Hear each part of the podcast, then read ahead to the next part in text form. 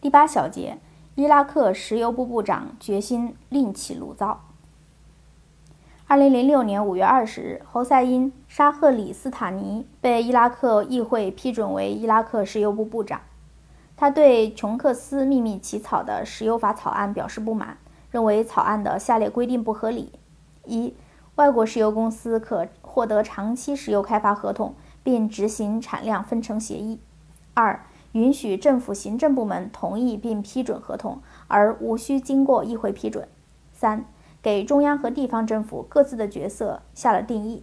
四，只把百分之七十五已探明油田中正开采的百分之二十五油田留给伊拉克，其余和已发现但尚未开发的油田交给国际石油公司开发。沙赫里斯塔尼拒绝了琼克斯的服务，也就是否定了琼克斯的石油法草案。他支持伊拉克人沙里克塔菲克另起炉灶，起草石油法。沙菲克1953年毕业于美国加州伯克利大学石油工程专业，是伊拉克著名石油家。他大学毕业时，伊拉克石油资源完全被英美等四家石油巨头组成的国际财团伊拉克石油公司所垄断。毕业回国后不久，他被任命为伊拉克政府驻国际财团基尔库克产油区代表。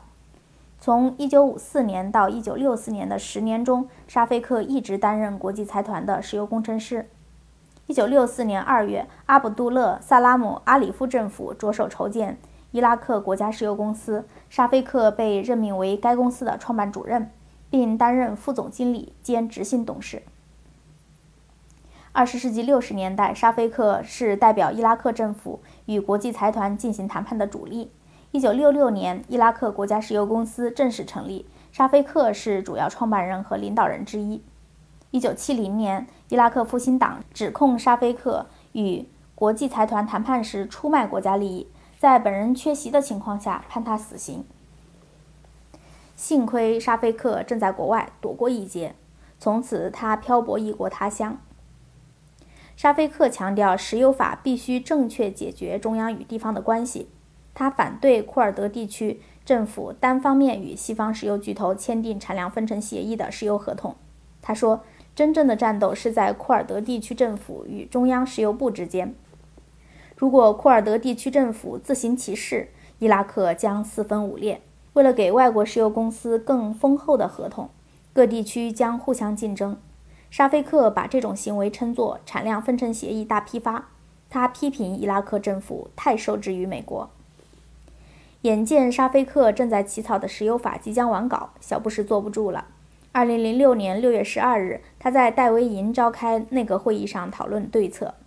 出席会议的有副总统切尼、国防部部长拉姆斯菲尔德、国务卿赖斯和参谋长联席会议主席彼得佩斯。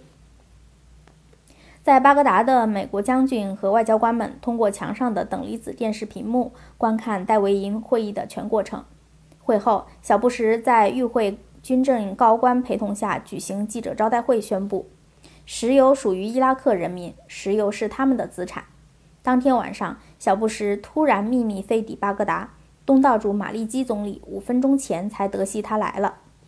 第二天，在美国驻伊拉克军队司令乔治·凯西的陪伴下，小布什在巴格达绿区的美国大使馆召见马利基及其内阁成员。会上，小布什向他们宣布了多项战略任务，其中包括：一、改善伊拉克安全形势。保卫巴格达，消灭民兵，促进和谐与法治；二、推动民主进程，发展国民经济；三、增加石油和电力产量，为繁荣奠定基础。他声称这是伊拉克政府的战略，不是美国的战略。当着内阁成员和电视摄影师的面，小布什警告马利基：“我来这里不仅是为了亲眼看看你，我来这里还要告诉你，美国说话是算数的。”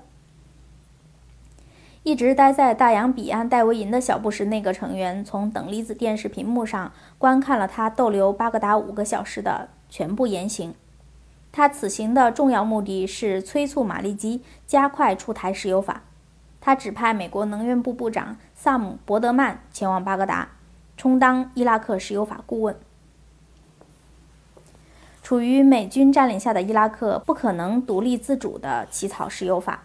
何况伊拉克也缺乏一些必要的相关知识，因此不得不向美国讨教。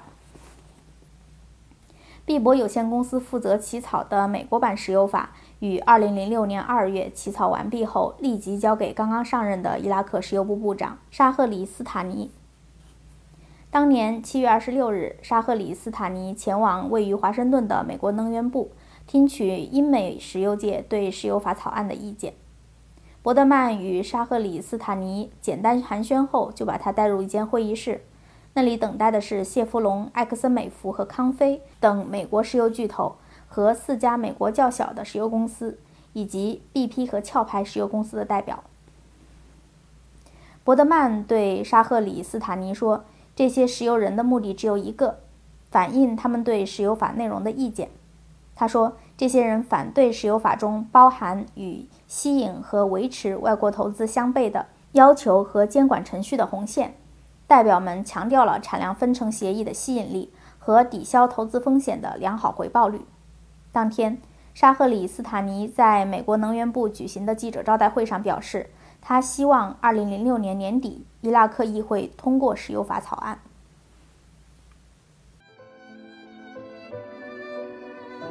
谢谢收听，我们下期再会。